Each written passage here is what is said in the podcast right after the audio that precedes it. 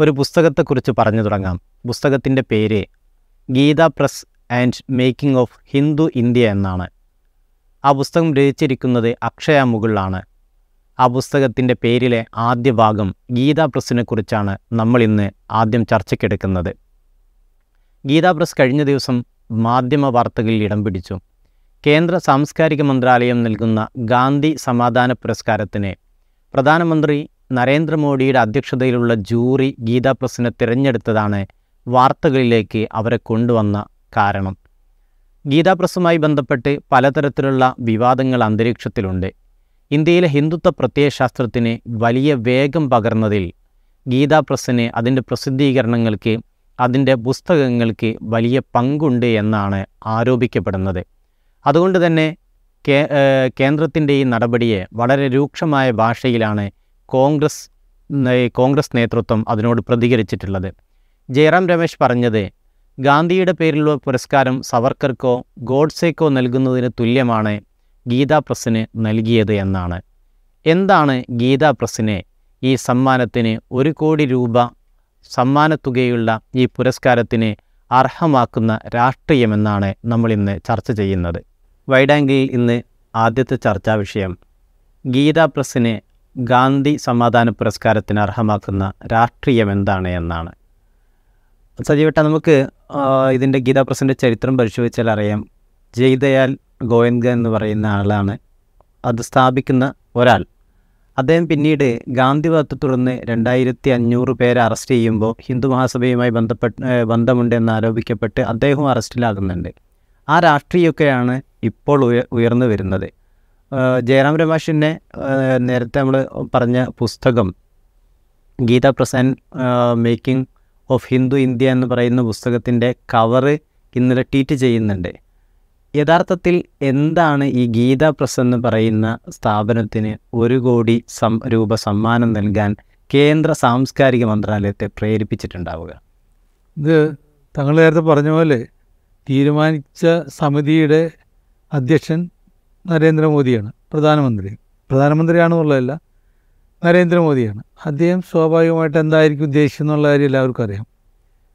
പക്ഷേ ഇതിന് ന്യായീകരണം അവർ പറയുന്ന കാര്യം ഇതേ പുരസ്കാരം ഗാന്ധി പീസ് പുരസ്കാരം ഗാന്ധി സമാധാന പുരസ്കാരം നേരത്തെ കൊടുത്തത് ഒന്ന് ഭാരതീയ വിദ്യാഭവനാണ്.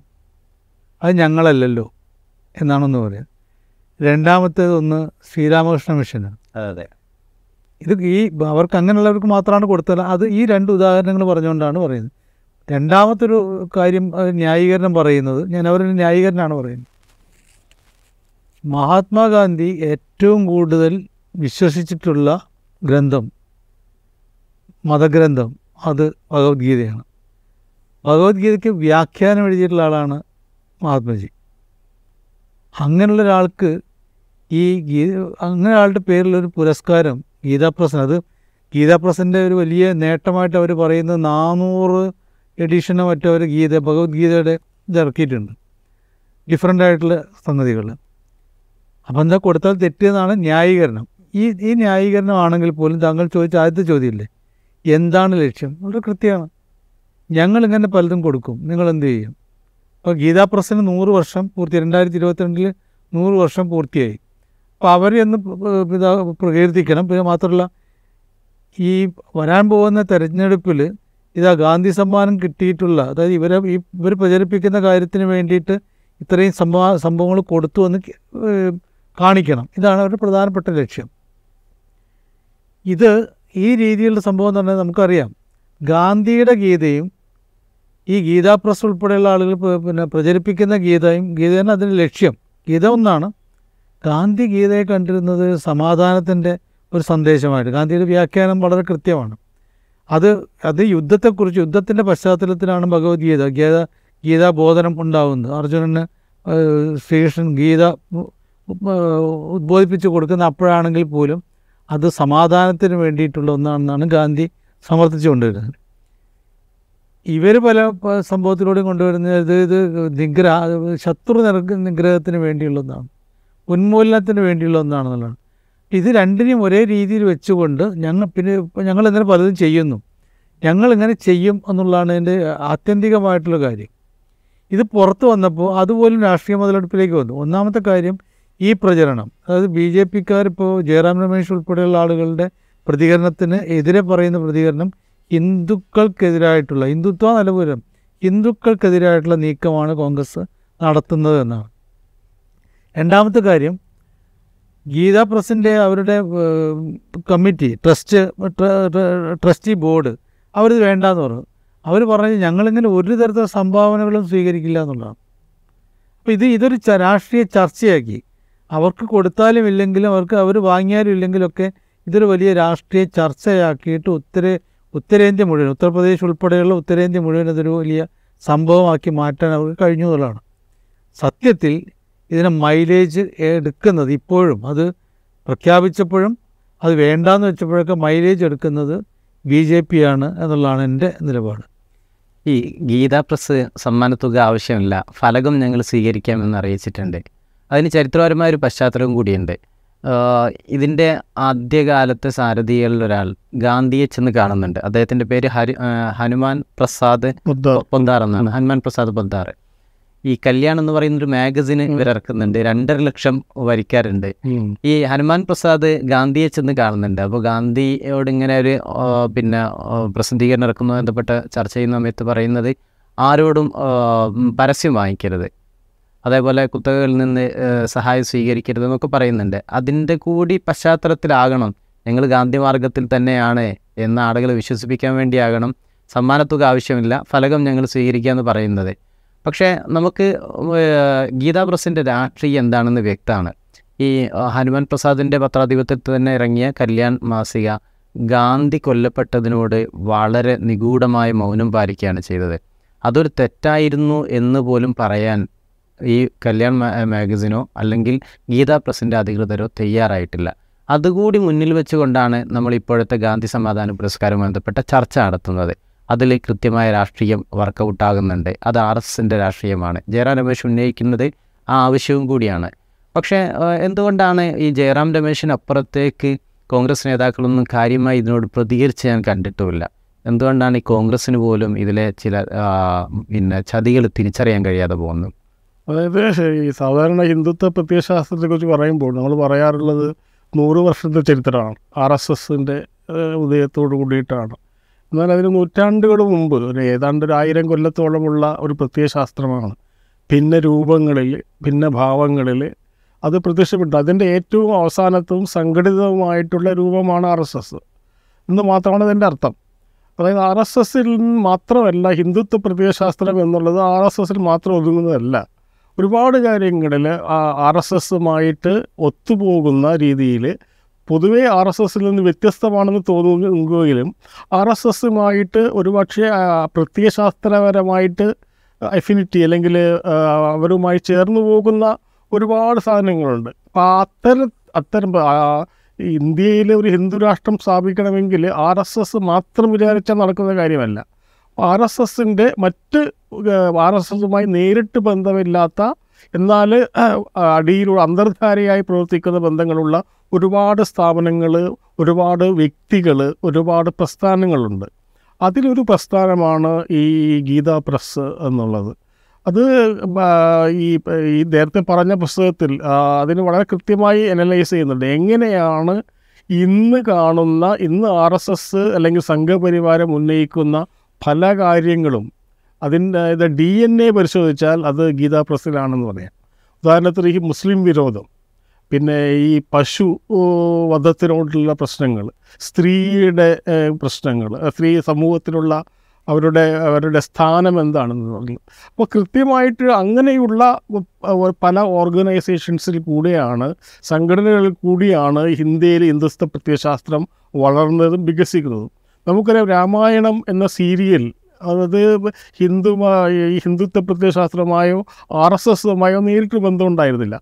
മറിച്ച് ഈ ഇന്ത്യയിൽ നിലനിൽക്കുന്ന പല രാമായണങ്ങളെ അല്ലെങ്കിൽ പലതരത്തിലുള്ള രാമായണങ്ങളെ മുഴുവൻ തിരസ്കരിച്ചുകൊണ്ട് തങ്ങൾക്കാവശ്യമുള്ള രീതിയിൽ രാമായണം സൃഷ്ടിച്ചെടുക്കാൻ സംഘപരിവാറിനെ വളരെയധികം സഹായിച്ച് സംഘപരിവാറുമായി യാതൊരു ബന്ധമില്ലാതിരുന്ന ഈ ഈ സീരിയലാണ്. അതാണ് ഈ ആ അയോധ്യ സംഭവങ്ങളിലേക്കും പിന്നീട് നടന്ന എല്ലാ കാര്യങ്ങളുടെയും തുടക്കം അതാണ്. അപ്പോൾ പ്രത്യക്ഷത്തിൽ ആർ എസ് എസുമായിട്ടോ സംഘപരിവാറുമായിട്ടോ ബന്ധമില്ല എന്ന് തോന്നുകയും എന്നാൽ അതിന്റെ അന്തർധാരയായി പ്രവർത്തിക്കുകയും ചെയ്യുന്ന നിരവധി സംഘടനകളിൽ ഒന്നാണ് ഗീതാ പ്രസ് എന്നാണ് ഈ ആ പുസ്തകത്തിൽ പറയുന്നത്. അപ്പോൾ തീർച്ചയായും ഈ പ്രശ്നം മനസ്സിലാക്കാത്തവരാണ്. ഈ ഒരു ആർ എസ് എസ് മാത്രമാണ് അല്ലെങ്കിൽ വിശ്വ ഹിന്ദു പരിഷത്താണ് മാത്രമാണ് ഈ ഹിന്ദുത്വ പ്രത്യയശാസ്ത്രത്തെ പുനരുൽപ്പാദിപ്പിക്കുന്നത് എന്ന് തെറ്റിദ്ധരിക്കുന്നത് കൊണ്ടാണ്. ഒരുപക്ഷെ അതിന് വേണ്ടത്ര രീതി. ഇപ്പോൾ ഇന്ത്യ ഇപ്പം നമ്മൾ തന്നെ ഗീതാ പ്രസ് എന്ന ഒരു- ഒരു ഒരു പ്രസ്ഥാനത്തെക്കുറിച്ച് അറിയുന്നത് ഇപ്പോഴാണ്. പക്ഷേ കൃത്യമായ രീതിയിൽ ഉത്തരേന്ത്യയിൽ ആർ എസ് എസിന് വേണ്ട ഒരു ഒരു അവസരം ഉണ്ടാക്കി കൊടുക്കുകയും ഒരു അടിത്തറ ഉണ്ടാക്കി കൊടുക്കുകയും ചെയ്യുന്നത് അതേപോലുള്ള ഒരുപാട് സ്ഥാപനങ്ങളാണ്.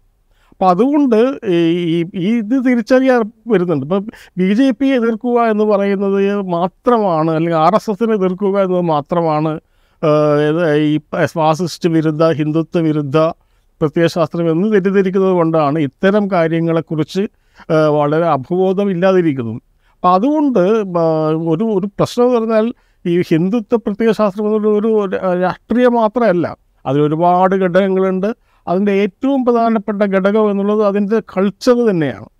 കൾച്ചർ എന്ന് പറഞ്ഞാൽ അതിന്റെ സാംസ്കാരികമാണ്.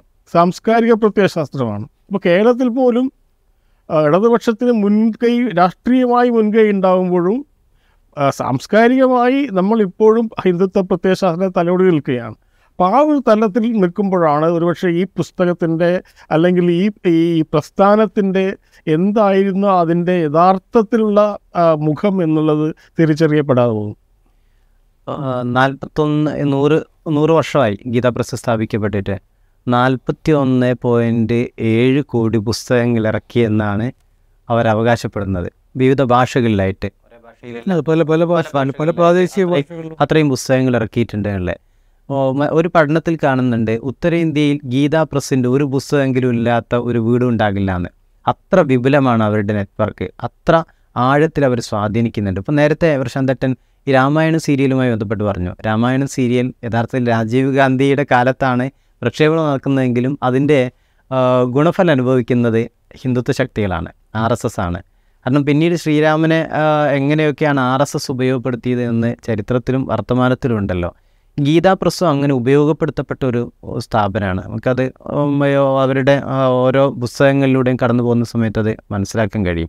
ഇത്തരം സാംസ്കാരികമായ അധിനിവേശങ്ങളെ തിരിച്ചറിയുന്നിടത്ത് ഇന്ത്യയിലെ ഇതര രാഷ്ട്രീയ പ്രസ്ഥാനങ്ങൾ പരാജയപ്പെട്ടു പോകുന്നു എന്നൊരു നിരീക്ഷണവും കൂടിയുണ്ട്. അതിനെക്കുറിച്ച് നമ്മൾ എന്താണ് വിലയിരുത്തുക നേരത്തെ പറഞ്ഞതിനോട് ഒരു- വിയോജിപ്പുള്ള ഗീതാ പ്രസ്സിനെ ഉപയോഗപ്പെടുത്തി എന്നുള്ളത്. ഉപയോഗപ്പെടുത്തുകയല്ല. ഗീതാ പ്രസ് ഈ പ്രസ്ഥാനങ്ങളിൽ ഒന്നാണ്. നമ്മൾ പല ആളുകൾക്ക് അറിയാത്തൊരു സംഭവം. സംഘ് പരിവാർ എന്ന് പറഞ്ഞാൽ ആളുകളുടെ വിചാരം അതെന്തൊരു സംഭവം? സംഘ് ശരിക്കും പറഞ്ഞാൽ സംഘം എന്ന് പറയുന്ന ആർ എസ് എസ് രാഷ്ട്രീയ സ്വയം സേവക സംഘം.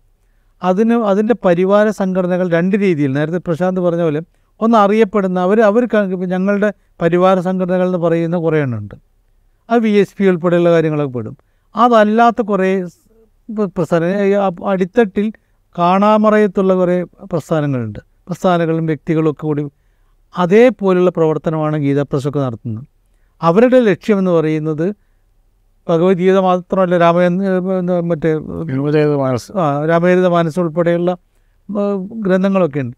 ഇതിലൂടെയൊക്കെ ഒരു ഒരു കൾച്ചർ അതായത് ഒരു ആര്യൻ ആര്യാധിനിവേശത്ത് കാലത്തുണ്ടായിരുന്നൊരു കൾച്ചർ ഇവിടെ സ്ഥാപിച്ചെടുക്കുക. അതാണ് പ്രധാനമായിട്ടും ലക്ഷ്യമുണ്ട്. അതിനു വേണ്ടി ഇപ്പോൾ നിങ്ങൾ പറഞ്ഞ ഇത്ര പുസ്തകങ്ങൾ ഇറക്കി എന്ന് പറഞ്ഞാൽ അത് അത്ഭുതമല്ല. അതിന്റെ ഫണ്ട് അവർക്കുണ്ട്.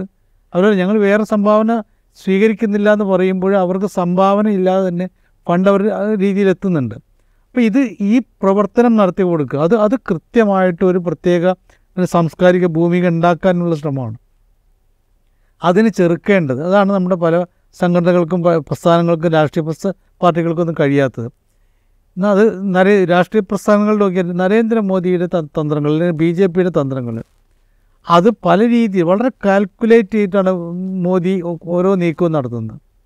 പരാജയം ഉണ്ടാകുമെങ്കിൽ പോലും അതിലൂടെ കിട്ടാവുന്ന പല നേട്ടങ്ങളെക്കുറിച്ച് ചിന്തിക്കുന്നുണ്ട്. അതേ രീതിയിൽ ഇവിടെ കൃത്യമായ രാഷ്ട്രീയ കരുനീക്കം നടത്തുന്ന പാർട്ടികൾ തീരെയില്ല. കോൺഗ്രസിന്റെ സ്ഥിതി നമുക്ക് അറിയാം.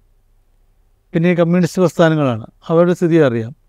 ഓരോ കാര്യം എങ്ങനെയൊക്കെ ഈ തിരിച്ചടി സോ ഇരിക്കുന്ന കൊമ്പ് മുറിക്കുന്ന രീതിയിലേക്ക് ഇപ്പോൾ തന്നെ നമ്മുടെ കേരളത്തിൽ ഉൾപ്പെടെയുള്ള സി പി എമ്മിനൊക്കെ പ്രവർത്തനങ്ങൾ അണികളുടെ പ്രവർത്തനങ്ങളും ഒക്കെ നമ്മൾ ഈ അടുത്ത കാലത്തിന്റെ വാർത്തകൾ നോക്കിയാൽ അറിയാമല്ലോ ഇതിലൂടെ ഉള്ള നഷ്ടപ്പെടുക എന്നല്ലാതെ അപ്പുറത്തുള്ള ശത്രുവിന്റെ നീക്കം കൺ മനസ്സിലാക്കിയിട്ട് അതിനനുസരിച്ചുള്ള കരുനീക്കം നടക്കാൻ നടത്താൻ അറിയണം. അതറിയുന്നില്ല എന്നുള്ള ഏറ്റവും പ്രധാനപ്പെട്ട പ്രശ്നം. സത്യത്തിൽ അതൊരു ഭീകരമായിട്ടുള്ള സംഭവം ഭീതിതമായിട്ടുള്ള സംഭവം കൂടിയാണത്. കാരണം ഇങ്ങനെ പോകുമ്പോൾ നമ്മളിതൊക്കെ പറയുമ്പോഴും ഞാൻ നേരത്തെ പറഞ്ഞില്ലേ ഈ ഗീതാ പ്രസിന്റെ ഈ ഒരു വിവാദം വന്നു. അപ്പോൾ അതോടുകൂടിയിട്ട് അവർ വേണ്ടാന്ന് പറഞ്ഞു. എന്നാൽ പിന്നെ അത് നരേന്ദ്രമോദിയുടെ ലക്ഷ്യം പാളിപ്പോയി തകർന്നു പോയി എന്നുള്ള രീതിയിൽ നമ്മൾ വിചാരിക്കും. പക്ഷേ ഈ വിഭാഗക്കാർ ഹിന്ദുത്വവാദികളുടെ ലക്ഷ്യം എന്ന് പറയുന്നത് ഇതൊരു ചർച്ചയാക്കുന്നു. ഇങ്ങനെ സംഭവത്തിനെതിരെ ഇപ്പോൾ നമ്മളുടെ ഈ ചർച്ച പോലും ഇതാ കണ്ടില്ലേ ഹിന്ദുത്വത്തിനെതിരെയുള്ള ഹിന്ദുത്വം എന്ന് പോലും അവർ പറയില്ല. അവർ ലക്ഷ്യം അതാണെങ്കിൽ പോലും ഹിന്ദുക്കൾക്കെതിരെയുള്ള ശത്രുത. രണ്ട് ഹിന്ദുക്കളും ഒരു മുസ്ലിമും ചേർന്നിട്ട് ഈ ഒരു ചർച്ച നടത്തുന്നു. ഇതൊക്കെ ഇത് വളരെ കൃത്യമാണ്. അപ്പോൾ ഇത് ഇങ്ങനെ ഈ സംഭവങ്ങളൊക്കെ ഉണ്ടാക്കുമ്പോൾ അവർക്ക് കിട്ടുന്ന മൈലേജ് ഇതൊക്കെ സോഷ്യൽ മീഡിയയിലൂടെ പോകും. ഇതൊക്കെ കണ്ട് ഈ രീതിയിൽ പോകുന്നു കണ്ട് ജയറാം രമേഷിന്റെ സംഭവത്തിന് ഉടൻ തന്നെ കോൺഗ്രസ്സുകാർ അതിന് അനുകൂലമായിട്ട് പ്രതികരിച്ചിട്ടില്ല അധികം. അതായത് നേരത്തെ പറഞ്ഞ പോലെ. പക്ഷേ എത്ര ഭീകരമായിട്ടാണ് ജയറാം രമേഷിനെതിരെയുള്ള ഈ സോഷ്യൽ മീഡിയയിലെ പ്രതികരണങ്ങൾ വരുന്നത് അറിയോ അത് അത് അത് മൈലേജ് ഓരോ സംഭവവും അവർ നേട്ടമാക്കി മാറ്റുകയാണ്. അവിടെയാണ് താങ്കൾ ചോദിച്ച ചോദ്യത്തിൽ സത്യത്തിൽ സങ്കടത്തോടു കൂടി മറുപടി പറയേണ്ടത് വളരെ ദയനീയമാണ്. ഇങ്ങനെയുള്ള സംഗതികൾ കാണുമ്പോൾ എങ്ങനെ അതിനെ നേരിടണം? ഇപ്പോൾ തന്നെ ആലോചിച്ചു ഇത് രണ്ട് മൂന്നാമത്തെ ദിവസമാണ്. ഇപ്പോൾ ഗീതാ പ്രസിന്റെ പ്രശ്നം ആ പ്രഖ്യാപനം വരുന്നു നിശ്ചയിക്കും മൂന്നാം മൂന്നാമത്തെ ദിവസമാണ്. ഇതിനിടയിൽ അതുമായി ബന്ധപ്പെട്ട ചർച്ചകളിലേക്ക് അതുമായി ബന്ധപ്പെട്ട രാഷ്ട്രീയ നീക്കങ്ങളിലേക്ക് ആരെങ്കിലും പോയോ? കേരളത്തിൽ ആലോചിച്ച് നോക്കൂ. കേരളത്തിൽ ഉൾപ്പെടെ ചർച്ച വേറെയാണ്. ഇന്ത്യയിൽ വേറെ ഒരു ആകെയുള്ള ഒത്തി- മിഷനെ പോലെ കുറച്ച് ആൾക്കാർ പറഞ്ഞു നിർത്തി. കോൺഗ്രസ്സിൽ വേറെ ആരും ഏറ്റുപിടിക്കുന്നില്ല. അപ്പം ഇതാണ് പ്രശ്നം. നമ്മൾ ഈ കാതലായ പ്രശ്നം രാജ്യം നേരിടുന്ന പ്രശ്നം അത് രാജ്യത്തിനെ ത- ഈ രീതിയിലേക്ക് കൊണ്ടുപോകാനുള്ള ഇതിനൊക്കെ നീക്കത്തിന് തടയിടാനുള്ള ഒരു ശ്രമവും ബോധപൂർവമായിട്ട് നടക്കുന്നില്ല. ഇപ്പോൾ അടുത്ത തിരഞ്ഞെടുപ്പ് വരുമ്പോൾ ഉണ്ടാവണമെന്നൊക്കെ ഉണ്ടാവുമായിരിക്കും. അതിലാരും പ്രധാനമന്ത്രിയാവണം അല്ലെങ്കിൽ ആർക്ക് ക്യാബിനറ്റ് മന്ത്രിസ്ഥാനം കിട്ടണം എന്നുള്ളതൊക്കെയാണ് ഇപ്പോൾ ഇത് ചർച്ച വരിക. അതിനപ്പുറത്തേക്കുള്ള നീക്കം നടക്കുന്നുണ്ട്. അത് സത്യത്തിൽ നമ്മൾ പേടിക്കേണ്ട ഒരു കാര്യം കൂടിയാണ്. കാരണം മറുനീക്കത്തിന് ഒന്നും ഒന്നും ഇല്ലാത്തിടത്ത് ഇതൊക്കെ ഗീതാ പ്രസ് അല്ല ഇതിനപ്പുറത്തേക്ക് ഇനി എന്തൊക്കെ സമ്മാനം വേണമെങ്കിലും കൊടുക്കാം. നിങ്ങൾക്ക് ഏത് പുരസ്കാരം വേണമെങ്കിലും കൊടുക്കാമെന്നുള്ള അവസ്ഥയാണ് ഇപ്പോൾ ഉണ്ടാവുന്നത്.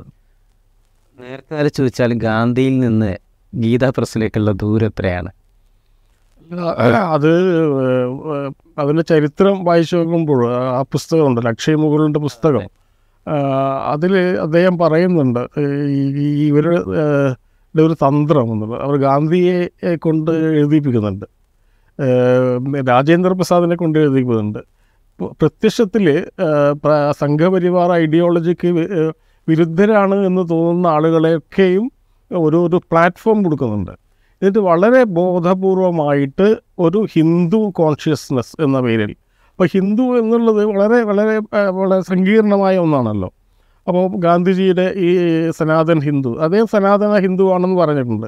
ഇവരുടെ ഇവരുടെ വെബ്സൈറ്റിൽ പറയുന്നത് ഞങ്ങളുടെ ലക്ഷ്യവും സനാതന ഹിന്ദു മതം ഹിന്ദു ധർമ്മം ആ, പ്രചരിപ്പിക്കുക എന്നുള്ളതാണ്. അപ്പോൾ ഇതിന് രണ്ടും തമ്മിലുള്ള വലിയ വ്യത്യാസം എന്നുള്ളത് ഒന്ന് എന്നുള്ളത് വളരെ ബോധപൂർവം സൃഷ്ടിച്ചെടുക്കുന്ന ഒന്നാണ്. അപ്പോൾ ഹിന്ദു എന്ന ഐഡിയോളജി എന്ന പ്രത്യയശാസ്ത്രം അവർ ഉണ്ടാക്കാൻ ശ്രമിക്കുന്നത് ഒന്ന് ഈ ദളിത് വിഭാഗങ്ങളോട് ഉള്ള വലിയ രീതിയിൽ അവജ്ഞ. അക്കാര്യം കാര്യം അക്ഷയ് മുകളിൽ ആ പുസ്തകത്തിൽ പറയുന്നുണ്ട് ഈ ഹനുമാൻ പ്രസാദിന്റെ ലേഖനങ്ങളിൽ തന്നെ ഗാന്ധിയുടെ ജാതിയുമായി ബന്ധപ്പെട്ട വിഷയങ്ങൾ വിഷ- വലിയ വിയോജിപ്പ് വലിയ വിയോജിപ്പ് വരുന്നുണ്ട്. അത് അതേ അംബേദ്കർ വളരെ രൂക്ഷമായിട്ടാണ് ആ കല്യാൺ മാസിക പറയുന്നത്. അപ്പോൾ ഒന്ന് അതാണ് രണ്ട് സ്ത്രീയെക്കുറിച്ചുള്ള സ്ത്രീയുടെ സമുദായ സമൂഹത്തിലുള്ള പ്രശ്നം സ്വാ എന്താ പറയുക അതിന്റെ സ്റ്റാറ്റസ് എന്ന് പറയുന്നത്. മൂന്നാമത്തെ ഇസ് മുസ്ലിം വിരോധം. അപ്പോൾ ഈ മൂന്ന് അല്ലെങ്കിൽ ഈ മൂന്നോ നാലോ അടിസ്ഥാനങ്ങളിലാണ് ഹിന്ദു മതം ഉണ്ടാക്കിയെടുക്കേണ്ടത് എന്നതാണ്. കാരണം ആയിരത്തി തൊള്ളായിരത്തി നാൽപ്പതിൽ നടക്കുന്ന ഈ പാർട്ടീഷന് മുമ്പുള്ള കാലഘട്ടങ്ങളിൽ എന്തായിരുന്നു കല്യാണിൽ വന്ന ലേഖനങ്ങൾ എന്ന് അക്ഷയ് ആ പുസ്തകത്തിൽ പറയുന്നുണ്ട്. അത് വളരെ കൃത്യമായിട്ടുള്ള മുസ്ലിം വിരോധം. അപ്പോൾ ഇന്ന് എന്തൊക്കെ ഇന്നിപ്പോൾ ലവ് ജിഹാദ് പറയുന്ന ലവ് ജിഹാദിന് വേറൊരു രൂപം അന്ന് പറയുന്നുണ്ട്. ആ അക്ഷയ് മുകുലിന്റെ ആ പുസ്തകത്തിൽ പറയുന്നില്ല ലവ് ജിഹാദ് പഴയ രൂപം. നമ്മുടെ വീടുകളിലേക്ക് ക്രിസ്ത്യൻ മുസ്ലിം കടന്നു വരും നമ്മുടെ സ്ത്രീകൾക്കത് സംഭവിക്കും. അപ്പോൾ ഇന്ന് പറയുന്ന എല്ലാത്തിന്റെയും ഡി എൻ എ എന്ന് പറയുന്ന അക്കാലത്ത് തന്നെ രൂപപ്പെട്ടു വന്നിട്ടുണ്ടായിരുന്നു. അപ്പോൾ ഗാന്ധിജിയുടെ ഹിന്ദു മതം എന്നുള്ളത് വളരെ വളരെ എന്താ പറയുക ഒന്ന് സങ്കീർണമാണ്. അതേസമയം അതി ലളിതവുമാണ്. ഇപ്പോൾ ഈശ്വര അള്ളോ തേരാനാം എന്നത് പറയുന്നത് അത് അദ്ദേഹം അദ്ദേഹം പറയുന്നതിന്റെ ആത്മാർത്ഥ ആത്മാർത്ഥതയില്ല. പക്ഷെ അത് അങ്ങനെ പറയാനുള്ളൊരു സാ ഒരു ഒരു ഒരു വിശാലമായ അർത്ഥത്തിൽ ഒരു ഹിന്ദു മതത്തെ കാണുകയും മറ്റേ ഹിന്ദു മതം എന്നുള്ളത് മുസ്ലിം വിരോധത്തിലും ദളിത് വിരോധത്തിലും വളരെ ഇടുങ്ങിയ ദേശീയതയിലും അടിസ്ഥാനപ്പെടുത്തി ഉണ്ടാകുന്ന ഒരു ഒരു ദേശീയതയാണ് അപ്പം രണ്ടും തമ്മിൽ ജയറാം രമേശ് പറഞ്ഞ കാര്യം ഇതാണ്. അങ്ങനെ ഒരു ഒരു ഒരു സംഘടനയ്ക്ക് ഗാന്ധിയുടെ പേരിൽ തന്നെയുള്ള അവാർഡ് കൊടുക്കുക എന്നുള്ളത് ആണ് ഗോഡ്സേക്ക് അവാർഡ് കൊടുക്കുന്നത് തുല്യമാണ് എന്ന് പറയാൻ കാരണം ഗാന്ധിജി ഉദ്ദേശിച്ചിരുന്ന ഹിന്ദു മതവും സനാതന ഹിന്ദു ധർമ്മവും ഈ ഗീതാ പ്രസ് ഉദ്ധരിക്കുന്ന സനാതന ഹിന്ദു ധർമ്മവും തമ്മിൽ വലിയ വ്യത്യാസം. ഒന്ന് പൊളിറ്റിക്കൽ പ്രോജക്റ്റാണ്. കൃത്യമായ രാഷ്ട്രീയ ലക്ഷ്യങ്ങളോടുകൂടി കൃത്രിമമായി ഉണ്ടാക്കിയെടുത്ത ഒന്നാണ് ഈ സംഘപരിവാറിന്റെ ഹിന്ദുത്വം. മറ്റേത് ഗാന്ധിജിയുടേത് അദ്ദേഹത്തിന്റെ സത്യാന്വേഷണ പരീക്ഷണങ്ങളിലൂടെ ആത്മീയ അന്വേഷണങ്ങളിലൂടെ അതിൽ മാത്രം ഒതുങ്ങി നിൽക്കുന്ന രാമരാജ്യത്തെക്കുറിച്ചുള്ള സങ്കല്പങ്ങളൊക്കെ. ഇത് രണ്ടും ഒരു ഒരു ഒരു രീതിയിലും ഒത്തുപോകാത്ത രണ്ട് രീതിയിൽ രണ്ടും വൈരുദ്ധ്യത്തിൽ നിൽക്കുന്ന അല്ലെങ്കിൽ രണ്ടും ഓപ്പോസിറ്റ് പോളിൽ നിൽക്കുന്നതാണ്. അപ്പം അതുകൊണ്ടായിരിക്കണം ഒരുപക്ഷെ ജയറാം രമേശ് അങ്ങനെ പറയുകയും. പക്ഷെ അത് വേണ്ടത്ര രീതിയിൽ ഗാന്ധി ശിഷ്യന്മാരുടെ കീഴിൽ നിന്ന് കൂട്ടത്തിൽ നിന്ന് അതിന് പ്രതിരോധമില്ലാതാവുകയും പോയത്. നമുക്ക് മനസ്സിലാക്കാവുന്ന കാര്യം ഇതാണ്. ഗാന്ധിയുടെ ശ്രീരാമനിൽ നിന്ന് ഹിന്ദുത്വയുടെ ശ്രീമ ശ്രീരാമനിലേക്ക് എത്ര ദൂരമുണ്ടോ അത്ര തന്നെ ദൂരം ഈ ഗീതാ പ്രസിന്റെ ഭഗവത്ഗീതയിൽ നിന്ന് ഗാന്ധിയുടെ ഭഗവത്ഗീതയിലേക്കുണ്ട്. കാരണം രണ്ടും ഭിന്നമായിട്ടാണ് നമുക്ക് വായിക്കാൻ കഴിയുന്നത്. ഭിന്ന ധ്രുവങ്ങളിൽ തന്നെയാണ് നിൽക്കുകയും ചെയ്യുന്നത്. ഗാന്ധിയുടെ നിലപാടുകൾ പലതിനോടും രൂക്ഷമായി തന്നെ കല്യാൺ മാസി ഉൾപ്പെടെ പ്രതികരിക്കുകയും വിയോജിക്കുകയും ചെയ്യുന്നു നമ്മൾ ചരിത്രത്തിൽ കാണുന്നുണ്ട്. നമ്മൾ അടുത്ത വിഷയത്തിലേക്ക് പോവുകയാണെങ്കിൽ കേരളത്തിലെ കഴിഞ്ഞ കുറച്ച് ദിവസങ്ങളായി വാർത്തകൾ നിറഞ്ഞു നിൽക്കുന്ന ഒരു സംഘടന എസ് എഫ് ഐ ആണ്. എസ് എഫ് ഐയുമായി ബന്ധപ്പെട്ട് ആർഷോയുടെ എഴുതിയിട്ടില്ലാത്ത പരീക്ഷ ജയിക്കുന്നു എന്നത് വരുന്നു. പിന്നീട് കെ വിദ്യയുടെ വ്യാജരേഖയും മായി ബന്ധപ്പെട്ട വാർത്തകൾ വരുന്നു. ഇപ്പോൾ നിഖിൽ തോമസ് എന്ന് പറയുന്ന ആലപ്പുഴ എം എസ് എൻ കോളേജിലെ ഒരു എസ് എഫ് ഐയുടെ തന്നെ പ്രവർത്തകന്റെ നേതാവിന്റെ വ്യാജ സർട്ടിഫിക്കറ്റുമായി ബന്ധപ്പെട്ട വാർത്തകൾ കാണുന്നുണ്ട്. എസ് എഫ് ഐയെ ടാർഗറ്റ് ചെയ്യുന്നതിന് മാധ്യമങ്ങൾക്ക് പല ലക്ഷ്യങ്ങളുണ്ട് എന്നൊക്കെ വിശദീകരിക്കപ്പെടുന്ന സമയത്ത് പോലും ഞാൻ നമ്മൾ അതിന്റെ മറ്റു വശങ്ങളിൽ പ്രവേശിക്കുന്നതിന് മുമ്പ് ഇത്തരം വ്യാജരേഖകളും വ്യാജ സർട്ടിഫിക്കറ്റുകളും ഒക്കെ എളുപ്പത്തിൽ നിർമ്മിച്ചെടുക്കാൻ കഴിയുന്ന ഒരു സാഹചര്യം രാഷ്ട്രീയ സാഹചര്യം ഇടതുപക്ഷ കേരളത്തിൽ എങ്ങനെ ഉണ്ടായി?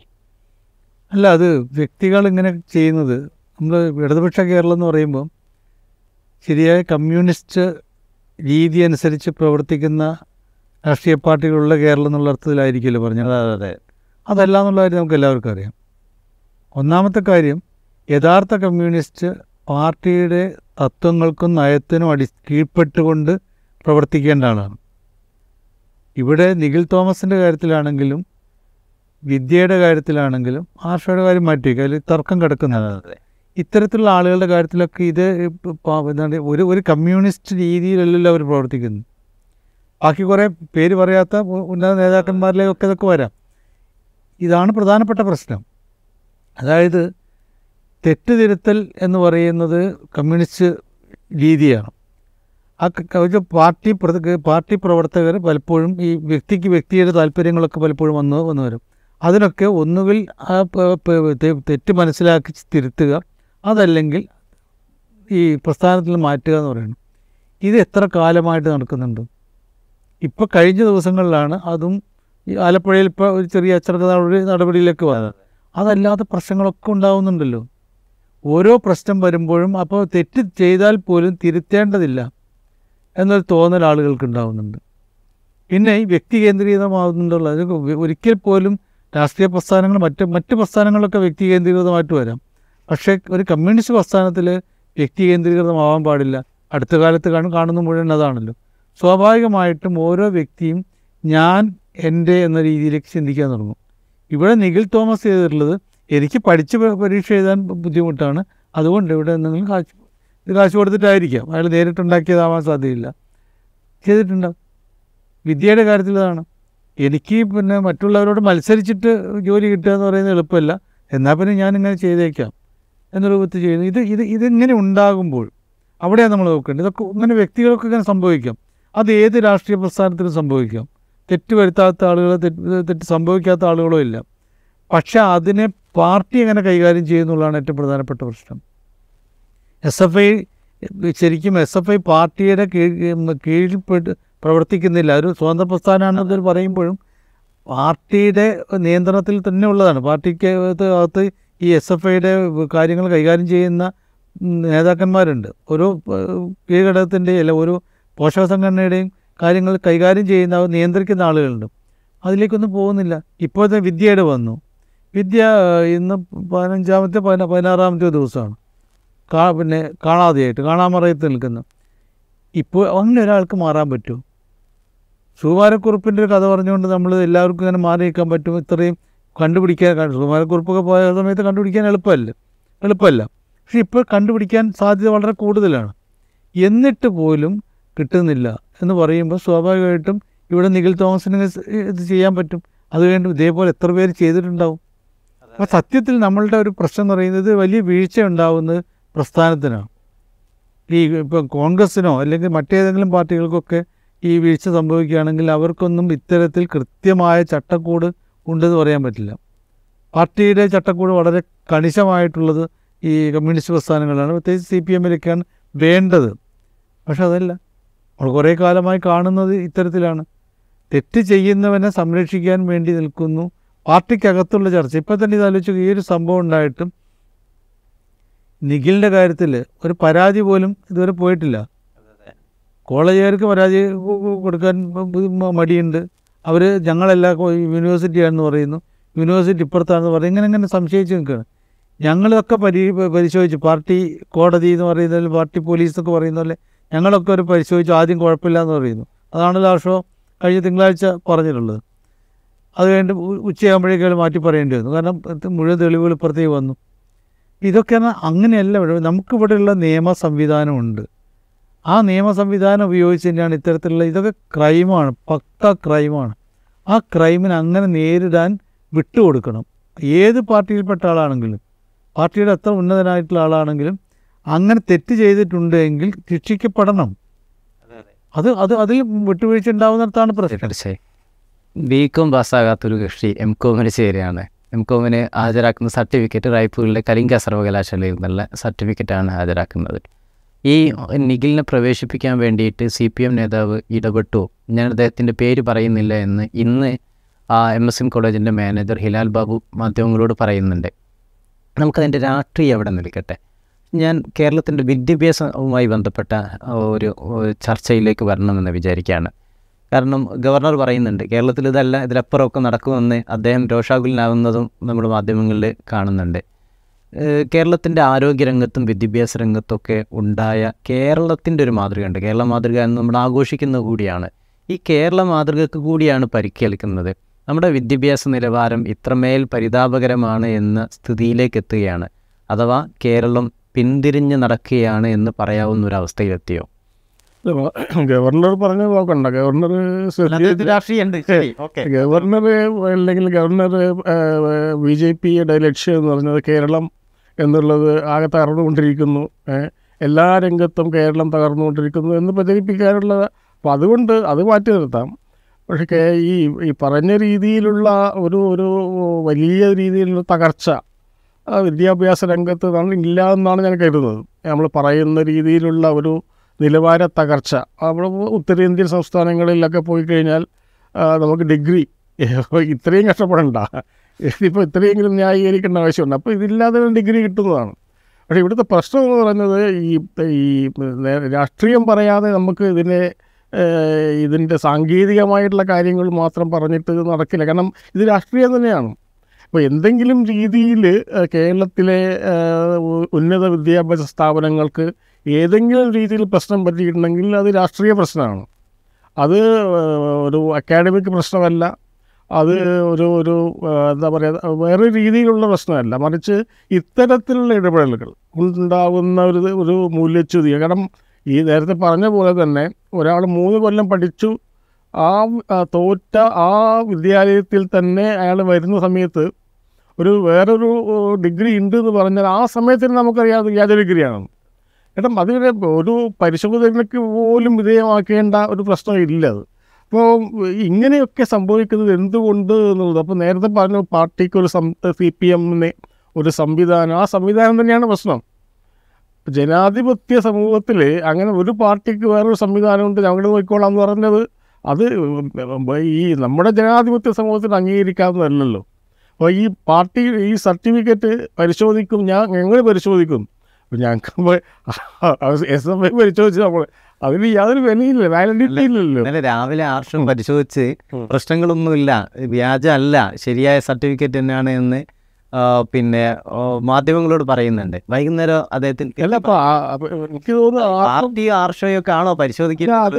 ആ മാധ്യമങ്ങൾ ആ വാർത്ത കൊടുക്കേണ്ട പോലെ ആവശ്യമില്ല. കാരണം ഇപ്പം കെ എസ് യു അല്ലെങ്കിൽ വേറെ ഒരു സംഘടന പറയാണ് ഞങ്ങൾ പരിശോധിച്ചിട്ട് ഞങ്ങളുടെ സർട്ടിഫിക്കറ്റ് ഇതപ്പോൾ അത് അതിന് യാതൊരു ആധികാരിക പക്ഷേ എസ് എഫ് ഐ പരിശോധിക്കുമ്പോൾ എന്തോ ഒരു ആധികാരികത ഉണ്ട് എന്നൊരു തോന്നൽ. അത് ആ ഇത് ഈ സമുദായ സമൂഹത്തിൽ എല്ലാ പാർട്ടികളും തുല്യമായിട്ടുള്ള അവകാശങ്ങളുള്ള പാർട്ടിയാണ്. അപ്പോൾ സി പി എമ്മിന് പാർട്ടി സംവിധാനമുണ്ട്. അത് നല്ല കാര്യം. അത് നമുക്ക് അറിയേണ്ട കാര്യമില്ലല്ലോ. അപ്പോൾ ഇതിവിടെ ഒരു പ്രശ്നം എന്ന് പറഞ്ഞാൽ ഈ സംവിധാനത്തെ ഉപയോഗിച്ചുകൊണ്ട് ഈ സംവിധാനത്തെ ഉപയോഗിച്ചുകൊണ്ട് ഇതിപ്പം ആർഷം ഒറ്റയ്ക്ക് ചെയ്തതാണെന്ന് വിചാരിക്കാനുള്ള ഒരു ന്യായമില്ല അതിന് പിന്തുണ കിട്ടിയിട്ടുണ്ട്. അത് കോളേജിൽ അഡ്മിഷന് വേണ്ടിയിട്ട് റെക്കമെൻഡേഷൻ ഉണ്ടായിട്ടുണ്ട്. അപ്പോൾ ഇതിന് എല്ലാം നടക്കുന്നത് ഒരു കരിയറിസ്റ്റായിട്ട് മാറുന്നു എന്നുള്ളതുകൊണ്ടാണ്. പണ്ട് വലിയ രീതിയിൽ ആത്മത്യാഗമൊക്കെ എടുത്ത് നടത്തിയ ആളുകളാണ് നേതൃസ്ഥാനത്തേക്ക് വരുന്നതെങ്കിൽ ഇന്ന് അങ്ങനെ ഒരു സാധ്യതയില്ല. ഒരു ഏഴോ എട്ടോ കൊല്ലമായി പാർട്ടി ഭരിക്കുമ്പോൾ സമരം ചെയ്യേണ്ട സമരം ചെയ്യുന്ന ഒരു പ്രശ്നമേ ഇല്ല വരുന്നില്ലല്ലോ. അപ്പം അങ്ങനെയുള്ള സ്ഥലത്ത് ആളുകൾ കരിയറിസ്റ്റായി മാറുകയും ഈ തങ്ങളുടെ രാഷ്ട്രീയം കൊണ്ട് ഞങ്ങൾക്ക് എന്ത് നേടാം കരിയറിൽ എന്ത് നേടാം? അപ്പം അതാണ് ജോലിക്ക് വേണ്ടിയിട്ട് ഒരു വ്യാജ സർട്ടിഫിക്കറ്റ് ഉണ്ടാവുന്നു പഠിക്കാൻ വേണ്ടി വ്യാജ സർട്ടിഫിക്കറ്റ് ഉണ്ടാവുന്നു. അത് അത് ഒരു ഒരു വിപ്ലവ പ്രസ്ഥാനം എന്ന് പറയുന്ന ഒരു പ്രസ്ഥാനത്തിൽ സ്വാഭാവികമായി ഭരണത്തിലുണ്ടാകുമ്പോൾ ഉണ്ടാകുന്ന അപജയമാണ്. അത് ഇനി അധികാരത്തിൽ വന്നാൽ അപജയം ഇനി കൂടെയുള്ളൂ കാരണം അങ്ങനെ ഒരു സംവിധാനം പാർട്ടിക്കുള്ളിൽ ഉണ്ടെങ്കിൽ അത് പാർട്ടി വെക്കുക എന്നല്ലാതെ ജനാധിപത്യ സമൂഹത്തിൽ അത് അംഗീകരിച്ചു കൊടുക്കാൻ പറ്റാവുന്ന ഒരു കാര്യമേ അല്ല. അതുകൊണ്ട് എസ് എഫ് ഐ എല്ലാം ഇപ്പോൾ സി പി എം പറയുകയാണ് അതിൽ പ്രശ്നം എന്ന് പറഞ്ഞ ഒരു കാര്യമില്ല. അപ്പോൾ കോടതി പറയട്ടെ അല്ലെങ്കിൽ മറ്റേ സർവകലാശാല അധികൃതർ പറയുമ്പോഴല്ലേ അതിന് ഒരു വാല്യൂ ഉള്ളൂ. അല്ലെങ്കിൽ എസ് എഫ് ഐയുടെ സംസ്ഥാന സെക്രട്ടറി അങ്ങനെ പറഞ്ഞത് കൊണ്ട് അതിനെന്താണ് വാല്യൂ അതെ അതെ. ഞാൻ ഇന്ന് സമൂഹ മാധ്യമങ്ങളിൽ കണ്ടൊരു troll. Communist party of India Marxist എന്നാണല്ലോ എം അവിടെ ഈ മാർക്സിസ്റ്റ് എന്ന് മാറ്റിയിട്ട് മാർക്ലിസ്റ്റ് എന്നാക്കിയിട്ടുണ്ട് ഇത് അങ്ങേറ്റ രാഷ്ട്രീയമായൊരു ട്രോളാണ് ഇത് ശരിയാണ്. ഈ രാഷ്ട്രീയ കക്ഷിയുടെ ആളുകൾ അതിന്റെ വിദ്യാർത്ഥി സംഘടനയുടെ ആളുകളൊക്കെയും ഈ തരത്തിലാണ് വെട്ടിപ്പും തട്ടിപ്പും ഒക്കെ ആയിട്ട് നടക്കുന്നവരാണ് എന്നൊരു പ്രതീതി ജനിപ്പിക്കുകയും ജനിപ്പിക്കുന്നതിൽ മാധ്യമങ്ങൾ മാത്രം കുറ്റം പറയാൻ കഴിയില്ല. കാരണം അങ്ങനെ സംഭവിക്കുന്നുണ്ടല്ലോ. ഈ കേരളത്തിന്റെ അരാഷ്ട്രീയതയുമായി ബന്ധപ്പെട്ട ചർച്ചകൾ കൂടി ഇതിനോട് ചേർത്ത് പറയേണ്ടതുണ്ട്. ഈ അരാഷ്ട്രീയവൽക്കരണത്തിലേക്ക് ഇത്തരം സംഭവങ്ങൾ എത്ര വലിയ സംഭാവനയാണ്? അത് ഗുണപരമായല്ലേ പറയുന്നത്? അല്ലാത്ത അർത്ഥത്തിൽ തന്നെ ഇങ്ങനെ എന്തൊക്കെയാണ് നൽകുന്നത്? രാഷ്ട്രീയമായിട്ട് ചിന്തിക്കാൻ ആളുകളെ പ്രേരിപ്പിക്കുന്ന ഏറ്റവും പ്രധാനപ്പെട്ട ഘടകം തന്നെ ഇതാണ്. ഈ രാഷ്ട്രീയ പ്രസ്ഥാനങ്ങൾ നമ്മൾ പണ്ടൊക്കെ ആണെങ്കിൽ കമ്മ്യൂണിസ്റ്റുകാരെന്ന് പറയുന്നത് കുറേ ആദർശശാലികളാണെന്നുള്ള ഒരു ചിന്തയുണ്ടായിരുന്നു ഏറ്റവും ഇപ്പോൾ നമ്മൾ പല ആൾക്കും വിശ്വാസം ഇല്ലാത്തൊരു കാര്യം. എന്റെ അടുത്ത് ചില ആൾ ചോദിച്ചു ഇപ്പോൾ സി പി ഐ അടുത്ത് പത്തനംതിട്ടയിലോ മറ്റോ ഈ അവരുടെ പ്രായം ചെന്ന നേതാക്കന്മാർക്ക് താമസിക്കാനായിട്ട് സൗകര്യം ഉണ്ടാക്കുന്നു കാരണം പല ആളുകളും ഗാന്ധി ഭവനിലാണ് താമസിക്കുന്നത്. അതായത് സ്വന്തമായിട്ട് വീടില്ലാതെ പാർട്ടിയുടെ പ്രവർത്തനങ്ങൾക്കൊക്കെയുള്ള അവസരം കഴിഞ്ഞു. എൺപത് വയസ്സ് എഴുപത്തഞ്ച് വയസ്സ് കഴിഞ്ഞു കഴിഞ്ഞാൽ അവർ പല ആളുകൾക്കും പോ സ്വന്തമായിട്ടൊരു വരുമാനം ഉണ്ടാവില്ല. പാർട്ടിയിൽ നിന്ന് കിട്ടുന്ന ഇതുപോലും ഉണ്ടാവില്ല. അങ്ങനെ ഗാന്ധി ഭവനിലൊക്കെ താമസിക്കുന്നുണ്ട്. ഈ എന്നോട് ഒരാൾ ചോദിച്ചു, ഇങ്ങനെയൊക്കെ ഉണ്ടാവുമോ അല്ല പി കെ ഗുരുദാസൻ ഈ അടുത്താണ് ഒരു വീട് പാർട്ടി- പാർട്ടി- ഇത് ഇത് ഇത് ഇപ്പോൾ അത് മാറി. പിന്നെ എനിക്ക് വേണം എന്നുള്ളതിലേക്ക് ആളുകൾ ചിന്തിക്കാൻ തുടങ്ങി. എനിക്ക് എന്നുള്ള പാർട്ടി പ്രസ്ഥാനമാണ് വലുത് അല്ലെങ്കിൽ ആ പാർട്ടി പാർട്ടിയുടെ ലക്ഷ്യങ്ങളാണ് വലുത് എന്നുള്ളൊരിതുണ്ടല്ലോ. അതിനപ്പുറത്തേക്ക് ചിന്തിക്കുന്ന അത് അധികാരത്തിനെ കുറിച്ച് ചിന്തിക്കുന്നു. കുറേ ആളുകൾ നമ്മൾ ആലോചിച്ചു അധികാരത്തിന് വേണ്ടി മാത്രം ഈ ജീവിക്കുന്ന ആളുകളില്ലേ? മറ്റ് പ്രസ്ഥാനങ്ങളൊക്കെ ഞാൻ മാറ്റി മറ്റ് പ്രസ്ഥാനങ്ങളൊക്കെ ഇത്തരത്തിലൊരു കൃത്യമായിട്ടുള്ളൊരു ചട്ടക്കൂടില്ലാതെ അവസ്ഥയിലും കമ്മ്യൂണിസ്റ്റ് പാർട്ടികൾ ഉണ്ടാകാൻ പാടില്ല അങ്ങനെ അവിടെ ഈ ഒരിക്കൽ പോലും പാർലമെന്ററി വ്യാമോഹം ഉണ്ടാകാൻ പാടില്ല എന്ന് പറഞ്ഞിട്ട് ഇപ്പം പാർലമെന്ററി വ്യാമോഹം ഇല്ലാത്ത ആരെങ്കിലും ഒരാൾ കാണാൻ പറ്റുമോ അങ്ങനെയൊക്കെ ഉണ്ടാവുന്നു. അവർ സ്വന്തം കാര്യം നേടാൻ വേണ്ടി മാത്രം പോകുന്നു. വ്യക്തിപൂജയിലേക്ക് പോകുന്നു. ഇങ്ങനെ പലതും ഉണ്ടാകുമ്പോൾ സ്വാഭാവികമായിട്ട് ഇതൊക്കെ ഇവരൊക്കെ കൈയിട്ട് വാരുക ചക്കരക്കുടം മാത്രമാണ് ഇവരുടെ മുന്നിലുള്ള കൈയിട്ട് വാരുകയാണെന്ന് തോന്നുമ്പോൾ പല ആളുകളും ഇതേപോലെ രാഷ്ട്രീയവാദികളായി മാറുന്നുണ്ട്. വോട്ട് ചെയ്യില്ല എന്ന് ചിന്തിക്കുന്ന എത്രയോ ആളുകളുണ്ട്. വോട്ട് ചെയ്യാം ഞങ്ങൾക്കത് എന്തിനാ വോട്ട് ചെയ്തിട്ട്? ഞങ്ങൾക്ക് ഇത് ഇത്തരം കാര്യങ്ങളും താല്പര്യമില്ല. ഞങ്ങൾ ജോലി ചെയ്യുന്നു അതുകൊണ്ട് ജീവിക്കുന്നു എന്ന് വിചാരിക്കുന്ന എത്രയോ ആളുകളുണ്ട്. അതിന് നമുക്ക് അവരൊക്കെ രാഷ്ട്രീയവാദികളായി പോകുന്ന കുറ്റം പറഞ്ഞിട്ട് കാര്യമില്ല. കാരണം ഇവർ ചെയ്യുന്നത് അവർ ചെയ്യേണ്ട കാര്യങ്ങളല്ല. അതിന് പകരം മറ്റു പല കാര്യങ്ങളുമാണ് വരുമ്പോഴാണ് പ്രശ്നങ്ങളൊക്കെ ഉണ്ടാകുന്നത് ഇവിടെ ഇപ്പോൾ സാധാരണ ഒരു വ്യക്തി ഒരു ഒരു വിദ്യാർത്ഥി മാർക്ക് ലിസ്റ്റിൽ തിരുത്തൽ വരുത്തിയിട്ടുണ്ടെങ്കിലുള്ള സ്ഥിതി എന്തായിരിക്കും? സാധാരണ ഒരു ഒരു വിദ്യാർത്ഥി ഒരു- ഉദ്യോഗാർത്ഥി ഈ ജോലിക്ക് വേണ്ടിയിട്ട് ഇത്തരം തട്ടിപ്പ് നടത്തിയുള്ള സ്ഥിതി എന്തായിരിക്കും? സാധാരണ മനുഷ്യൻ ഈ പോക്സോ കേസിൽ പെട്ടാലുള്ള സ്ഥിതി എന്തായിരിക്കും? ഇത് എല്ലാ പാർട്ടികളിലും വരുന്ന സംഭവമാണ്. പോക്സോ കേസിൽ പെട്ടിട്ടും ആ പരാതിക്കാരുടെ വായ് മൂടി കെട്ടുന്ന രൂപത്തിലുള്ള കാര്യങ്ങൾ ഇത്രയും കാലത്തിന് നടന്നു. അത് എവിടെയില്ലാത്ത രൂപത്തിലേക്ക് കാര്യങ്ങൾ പോകുന്നു. അപ്പോൾ അതുണ്ടാവുന്നുണ്ട്. അപ്പോൾ ഞാൻ ഗുസ്തി താരങ്ങളുടെ കാര്യം വെച്ചോണ്ട് പറയും. ഇവിടെ ഇപ്പോൾ എസ് എഫ് ഐയുടെ കാര്യത്തിൽ ഇത് ഉണ്ടാവുന്നു അതേപോലെ തന്നെ മറ്റു പല ഈ കഴിഞ്ഞ ദിവസം ഒരു ചർച്ചയിൽ ഞാനോ ചർച്ചയിലുണ്ടായിരുന്നു. ഈ രണ്ട് പ്രസ്ഥാനത്തിന്റെ ആളുകൾ നിങ്ങൾ ഏതിന്റെ എണ്ണ എടുക്കുകയാണ് നിങ്ങളുടെ കാലത്ത് മറ്റേ തട്ടിപ്പടത്തില്ല നിങ്ങൾ മറ്റേത് ഈ തട്ടിപ്പ് നടത്തി നിങ്ങൾ ചെയ്തില്ലേ എന്നുള്ളത്. ഞങ്ങൾ ചെയ്തതിനെക്കുറിച്ചല്ല പറയുന്നത്? പരസ്പരം പറഞ്ഞു പറഞ്ഞു പറഞ്ഞാൽ ഏതാണ്ട് ഒരു മണിക്കൂർ ചർച്ച അങ്ങനെ തീർന്നു. ഇങ്ങനെ പറയാൻ മാത്രം ഉണ്ട് അവരുടെ കയ്യിൽ ഇപ്പോൾ കൊലപാതകങ്ങളുടെ കാര്യത്തിലാണെങ്കിൽ പോലും പറ്റും രാഷ്ട്രീയ കൊലപാതകങ്ങൾ നിങ്ങൾ ചെയ്തതിന്റെ കണക്ക് ഞങ്ങൾ ചെയ്തതിന്റെ കണക്ക് വെച്ചല്ല പറയുന്നത്. ഇത് ഇത് ഒരു തരത്തിൽ ഈ രാഷ്ട്രീയത്തിലൊക്കെ ശുദ്ധി എന്ന് പറയുന്ന സംഭവമില്ല. നേരത്തെ പൂർണമായിട്ട് പൂർണമായിട്ടുണ്ടായിരുന്നില്ല. പക്ഷെ അത് ഇല്ലാതായി പോകുന്നു. അധികാരം വേണം അതിലെന്തും ചെയ്യാം എന്നുള്ള രീതിയിലേക്ക് കാര്യങ്ങൾ പോകുന്നത് അതുകൊണ്ട് ഇപ്പം നിരാശ എന്ന് പറയുന്ന ആളുകൾ ബാധിച്ച് ധാരാളം ആളുകൾ പൊതുപ്രവർത്തനം നിർത്തിയിട്ടുള്ള ആളുകളുണ്ട് പൊതുപ്രവർത്തനത്തിന് തീരെ താല്പര്യമില്ലാത്ത ആളുകളുണ്ട്. ഇതൊന്നും ഈ രാഷ്ട്രീയ പരിപാടികളൊന്നും കൊണ്ട് നാട് നന്നാവില്ല എന്ന് വിചാരിക്കുന്ന ആളുകളുണ്ട്. അതങ്ങനെ പോകുന്നതിന് കാരണം ഈ പ്രസ്ഥാനങ്ങളുടെ വഴിവഴിച്ച പോക്കാണ്. പക്ഷെ അവരൊക്കെ നേട്ടമുണ്ടാക്കണം ഇതിൽ നിങ്ങൾ ആരെങ്കിലും ആലോചിച്ചു ഈ പറഞ്ഞ ആർക്കും അവസാന ഘട്ടം നോക്കിക്കഴിഞ്ഞാൽ ഈ അവസാന കണക്കെടുക്കുമ്പോൾ നഷ്ടം ഉണ്ടാവില്ല അവർക്കൊക്കെ നേട്ടമായിരിക്കും. കിട്ടിയത് ലാഭം. സാധാരണക്കാരൻ ഇതൊക്കെ ഈ പ്രശ്നങ്ങളൊക്കെ അനുഭവിച്ച് മുന്നോട്ടേക്ക് പോകുക എന്നുള്ളതാണ് അവന്റെ വിധി. ശരി നമുക്ക് ഈ ചർച്ച അവസാനിക്കുന്ന സമയത്ത് കേരളത്തിലെ പാർട്ടി നേതാക്കൾ വിശേഷ കമ്മ്യൂണിസ്റ്റ് പാർട്ടി നേതാക്കളിൽ സംഭവിച്ചുകൊണ്ടിരിക്കുന്ന പലതരത്തിലുള്ള വ്യതിയാനങ്ങളുണ്ട്. നമ്മൾ ഈ അടുത്ത് വായിച്ചൊരു വാർത്ത ഒരു തൊഴിലാളി സംഘടനയുടെ നേതാവ് സി ഐ ടിയുടെ നേതാവ് മിനി കൂപ്പർ സ്വന്തമാക്കി അൻപത് ലക്ഷം രൂപയാണ് അദ്ദേഹത്തിന് വില കൂടിയ മറ്റു വാഹനങ്ങളുണ്ട്. അദ്ദേഹത്തെ പാർട്ടി അദ്ദേഹത്തിനെതിരെ പാർട്ടി നടപടിയെടുത്തു ശരിയാണ്. ഇങ്ങനെ അധികാരത്തോട് താല്പര്യം ഉണ്ടാകുന്ന ധനസമ്പാദനത്തോട് താല്പര്യം ഉണ്ടാകുന്ന ഒരു രാഷ്ട്രീയം വികാസപ്പെട്ടു വരുന്നു എന്നത് അങ്ങേയറ്റം അപകടകരമാണ് എന്നതിൽ ഒരു സംശയമില്ല അപ്പോൾ സ്വാഭാവികമായിട്ട് സംഭവിക്കുക ജനങ്ങൾ രണ്ടാം സ്ഥാനത്തേക്ക് മാറുകയും തങ്ങളുടെ നിലനിൽപ്പ് മാത്രം ഭദ്രമാവുകയും ചെയ്യും എന്നൊരു നിലയാണ് വരിക. ഞാൻ ചോദിക്കാൻ ഉദ്ദേശിക്കുന്ന കാര്യം ഇതൊരു ബദൽ രാഷ്ട്രീയം കേരളത്തിൽ ഉയർന്നു വരാനുള്ളൊരു സാധ്യത നമ്മൾ കാണുന്നുണ്ട്. ഈ സമീപഭാവിയിലില്ല. ഈ ബദൽ രാഷ്ട്രീയമായിട്ട് വരുന്നവരൊക്കെയും അല്ല ഞാൻ ഉദ്ദേശിക്കുന്നത് ആം ആദ്മി പാർട്ടി പോലെ ഒരു പുതിയ പാർട്ടി എന്ന അർത്ഥത്തിലല്ല കേട്ടോ ഇതിനെ തിരുത്തുന്ന ഒരു തലമുറ രൂപപ്പെട്ടു വരിക എന്നുള്ളതാണ്. ഒരു ഒരു ചെറിയൊരു ഒരു സൂചന എസ് എഫ് ഐയിൽ നടക്കുന്ന ഈ പ്രശ്നങ്ങളൊക്കെ പുറത്തേക്ക് വന്നത് അതിനുള്ളിൽ നിന്ന് തന്നെയാണ് അത് ഇതിൽ മനം ആളുകളാണോ? അല്ലെങ്കിൽ ഇതിലെ റൈവൽറി ആണോ? അല്ലെങ്കിൽ ഗ്രൂപ്പ് പോരാണോ എന്ന് നമുക്കറിയില്ല. അപ്പോൾ ഈ പ്രശ്നം നിഖിൽ തോമസിന്റെ പ്രശ്നം ആദ്യം ഉയർത്തിയത് മാധ്യമങ്ങളൊന്നുമല്ല.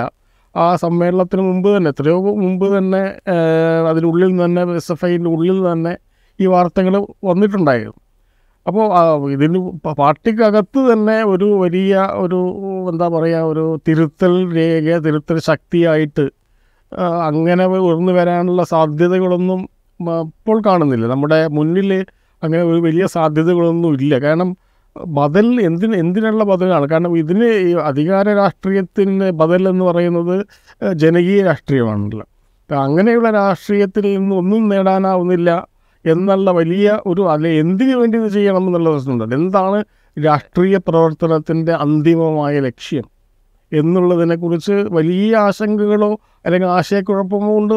പുതിയ തലമുറ ചോദിച്ചു എന്തിനാണ് രാഷ്ട്രീയത്തിൽ പ്രവർത്തിക്കുന്നത് എന്ന് പറഞ്ഞാൽ മന്ത്രിയാവാൻ എം എൽ എ ഇത് ഇതല്ല വേറെ എന്താണ് നിങ്ങൾക്ക് അതിന് മുന്നിൽ അവരുടെ മുന്നിൽ പറയാനുള്ളത്? അപ്പോൾ ഇപ്പോൾ അവർക്ക് കാണിച്ചു കൊടുക്കാൻ അപ്പോൾ നമുക്ക് ആകെ പറയാനുള്ളത് സ്വാതന്ത്ര്യത്തിന് മുമ്പുള്ള കാര്യമാണ്. അല്ലെങ്കിൽ കമ്മ്യൂണിസ്റ്റ് പാർട്ടികളുടെ പഴയകാല ജീവിതമാണ് അല്ലേ? അപ്പോൾ അങ്ങനെ ഒരു ത്യാഗം സഹിച്ചിട്ടാണ് നമ്മൾ ഇതുവരെ എത്തിയതെന്നൊക്കെയാണ് പറഞ്ഞു കൊടുക്കുന്നത്. ഇപ്പം ഇന്ന് നമ്മൾക്ക് മുമ്പിൽ വെക്കുന്ന ബദലില്ലല്ലോ. എന്ത് ബദലാണ് നമ്മൾക്ക് മുന്നിൽ വെക്കാനുള്ളത്? അപ്പോൾ തീർച്ചയായും ഇത് തന്നെ ഇനി കുറച്ച് കാലമെങ്കിലും കണ്ടിന്യൂ ചെയ്യും എന്നുള്ളത് വളരെ നിരാശാപരമായിട്ടുള്ളൊരു ഉത്തരവായിരിക്കും വരാനുള്ളത്.